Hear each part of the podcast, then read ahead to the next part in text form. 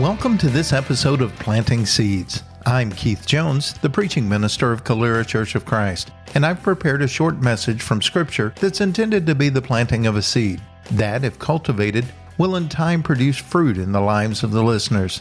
Now, let's get started. The Lord bless and keep you. May his face shine upon you and be gracious and give you peace. In this episode, we'll continue our study of the book of Judges by looking at Judges chapter 15. If you have a Bible, turn to Judges 15, verse 1, and follow along while I read.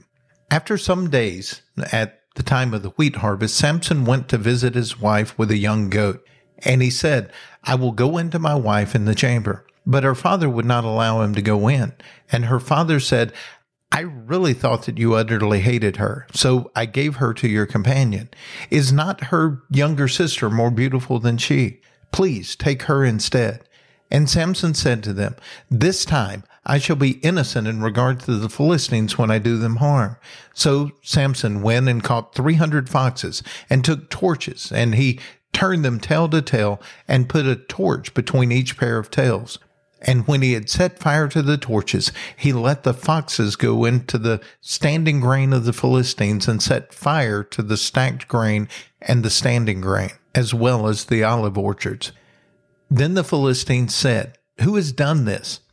And they said, Samson, the son in law of the Timnite, because he has taken his wife and given her to his companion. And the Philistines came up and burned her and her father with fire. And Samson said to them, If this is what you do, I swear I will be avenged on you, and after that I will quit.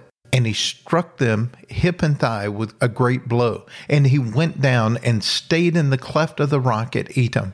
Then the Philistines came up and encamped in Judah and made a raid on Lehi. And the men of Judah said, Why have you come up against us?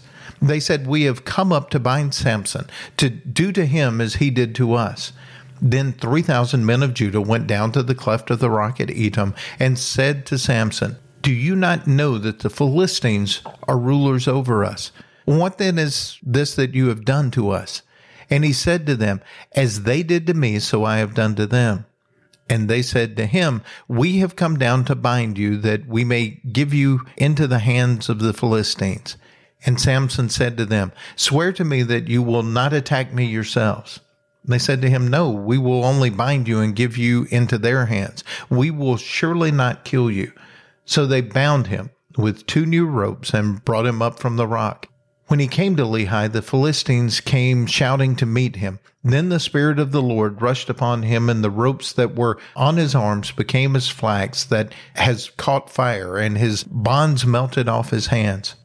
And he found a fresh jawbone of a donkey, and he put out his hand and took it, and with it struck a thousand men. And Samson said, With the jawbone of a donkey, heaps upon heaps, with the jawbone of a donkey, have I struck down a thousand men. As soon as he had finished speaking, he threw away the jawbone out of his hand, and the place was called Ramath Lehi. And he was very thirsty, and he called upon the Lord and said, You have granted this great salvation by the hand of your servant, and shall I now die of thirst and fall into the hands of the uncircumcised? And God split open the hollow place that is at Lehi, and water came out. And when he drank, his spirit returned and he revived. Therefore, the name of it was called En Hakkore. It is at Lehi to this day. And he judged Israel in the days of the Philistines 20 years. This chapter of Samson's life is a fascinating one. The details and, and the lengths to which he went to seek revenge are, are dramatic. Some of the details may not even make sense to us of uh, how they could have physically happened, like uh, the fox's tails being tied together with torches. It, it's a fascinating story. But when we boil it down, what we see is a man who is really struggling. Uh, Samson is having difficulty in his life. Uh, there are struggles with other people, struggles with circumstances, uh, struggles with his own expectations. Samson is struggling. And I think as we look at this chapter, we can start to see some things about the times when we struggle and how we might better respond in a godly way. First of all, let's identify the times when Samson struggled. In the first couple of verses, we see Samson struggling when life wasn't fair. Samson had gone down and found a woman that he wanted to be his wife, and he had proposed marriage and had done everything he needed to do except consummate the marriage. And now he had gone back to do that, and someone had just given away his wife. The wife's father had given his daughter to the best man at the wedding so that she wouldn't be shamed by being left at the altar, so to speak. And Samson didn't think that was fair at all. He says, This time I'll be innocent when I take my revenge, which implies that the last time that he killed Philistines, he might not have been innocent. But this time he says he feels as if he will be vindicated for taking this action because that wasn't fair. Then we get to verses four and five. And Samson takes the foxtails, ties them together with the torches, and lets them loose on the grain. Samson is again at this point of conflict. Why? Well, it's because he wasn't t- willing to take responsibility for his actions. There may have been some things in his circumstance that were beyond his control, but the reality is he had a part to play in it. He was the one that left his wife at the altar. He is the one who acted out in a way that made people believe that he wasn't coming back. Since he wasn't willing to take responsibility for his own actions, he's acting out and lashing out against others and creating even more struggle in his life. We also see Samson struggling when other people overreacted to him. As he burned down the wheat, what was the reaction of the Philistines? To go kill his wife and his father in law. Those are not the same things. Those are that punishment didn't fit the crime. And so now Samson finds himself in another struggle and he ends up having to flee and hide at the rock of Edom. But Samson's struggles aren't over, are they? Now he has the people of Judah wanting to turn him over to the Philistines. And he has another struggle, another fight coming because others didn't protect him. People who he thought he could trust, people who he thought would help him, are not protecting him. And they're giving him over to the very circumstance that he's trying to flee to avoid the struggle. Now he's struggling again. Doesn't that sound a lot like the times that we struggle? When life's not fair, when we're not willing to take responsibility for our own actions, when other people overreact to the things that we do, or when other people don't protect us. When we identify the struggles in our life and the source of those struggles, we have two choices. In Samson's case, he chose to be a victim. He became very defensive and he sought revenge. He thought all of these things were happening to him and felt a need to defend himself and set things right on his own terms. But God had given him another option, and it's the option that he encourages all of his children to take. When we struggle in life, when we need the wrong things in our life to be set right, we should choose to trust God and let him use us for his purposes. He promises that in that, things will be set right and we will grow and be strengthened and be encouraged experience a growth in our faith and be given hope as a result. And God had chosen Samson to be an instrument. Remember back in chapter 13, uh, he had been chosen even before he was born to be a Nazarite to God from the womb. But rather than being an instrument used by God in the way he wanted to, God is having to use Samson's missteps to bring about his purposes. He's having to work in spite of Samson instead of with Samson. This is all going on because Samson is determined to set things right on his own terms rather than trusting God to set them right. Listen to what God tells us through the Apostle Paul in Romans 12, starting in verse 19. Beloved, never avenge yourselves, but leave it to the wrath of God, for it is written, Vengeance is mine, I will repay, says the Lord. To the contrary, if your enemy is hungry, feed him. If he is thirsty, give him something to drink, for by so doing you heap burning coals on his head. Do not be overcome by evil but overcome evil with good. God's desire for his children is not to sink to the level of our enemy and fight them on their terms. It's to stand our ground firmly in our faith in God and to take on those battles and those struggles in the way that God has given us. It means we leave vengeance to God and we love everyone. God will sort out the details. God will set things right. Our choice is to be an instrument of God's love and His grace. And by doing so, we'll heap burning coals on the heads of our enemies. We don't overcome evil with evil. We overcome evil with good.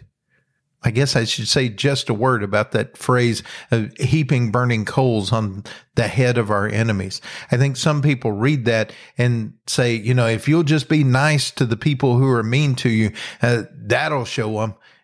That's how you get your revenge.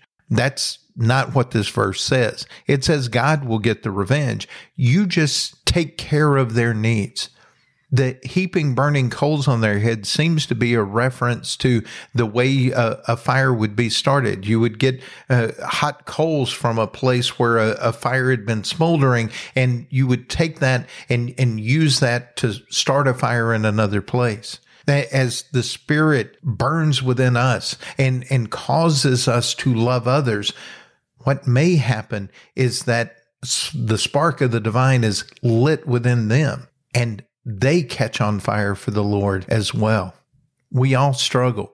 We all have times in life where life seems difficult. Are we going to be the victim and complain and, and lash out at others and try to set things right on our own? Or are we going to be an instrument of God's love and grace and trust Him to set those things right? If we're willing to be an instrument of His, if we're willing to be one of His children, we do have promises from God. There are a couple of things that He always promises His people.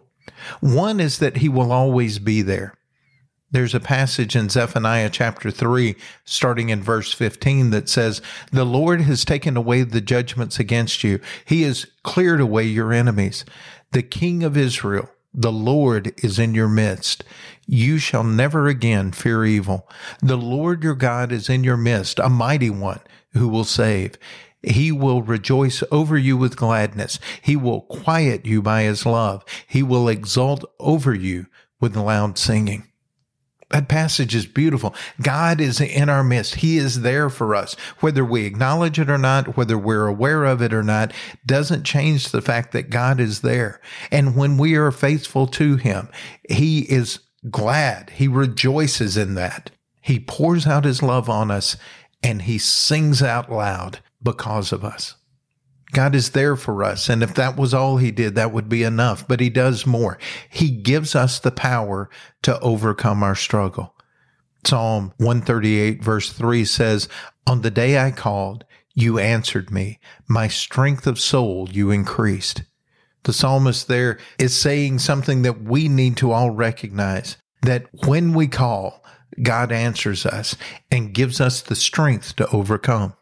We're told in the New Testament that there is no temptation that we incur, that God doesn't give us a way of escape. The very power of God that raised Jesus from the grave, that, that gave him life after he had been executed and exalted him to the right hand of God and allows him to reign over us is the same power that's at our disposal to overcome all the struggles in our lives. It's great that God is always there and gives us the power to overcome in all of our struggles. But oftentimes when we get to the other side of our struggle, we're absolutely exhausted. Uh, we may even feel like we've been beaten up. There's one more thing we see in this story that should encourage us. When Samson has gone through his struggles, he cries out to God and asks to be rescued from his thirst. And God opened up the ground and gave him water and refreshed him. God refreshes his people. God's promise to all of his people for all time has been that he would refresh them. Here are a few Bible passages that speak to that. Isaiah 58 verse 11 says, And the Lord will guide you continually and satisfy your desire in scorched places and make your bones strong. And you shall be like a watered garden, like a spring of water, whose waters do not fail. In Jeremiah chapter 31 verse 25, God says, For I will satisfy the weary soul and every languishing soul I will replenish. It's not just in the Old Testament that he makes these promises. Also, we have Revelation chapter 21, verses 5 through 7. There it says, And he who was seated on the throne said, Behold, I am making all things new. Also, he said, Write this down, for these words are trustworthy and true. And he said to me, It is done. I am the Alpha and the Omega, the beginning and the end. To the thirsty, I will give from the spring of water of life without payment. The one who conquers will have this heritage, and I will be his God, and he will be my son. And one last verse, Acts chapter 3, starting in verse 19. Repent therefore and turn again, that your sins may be blotted out, that times of refreshing may come from the presence of the Lord, and that he may send the Christ appointed for you Jesus. Thank you for listening. You can find more of these messages on our website, CaleraChurchOfChrist.org, or subscribe to the podcast on your favorite podcast app. You can also like us on Facebook and follow us on Twitter.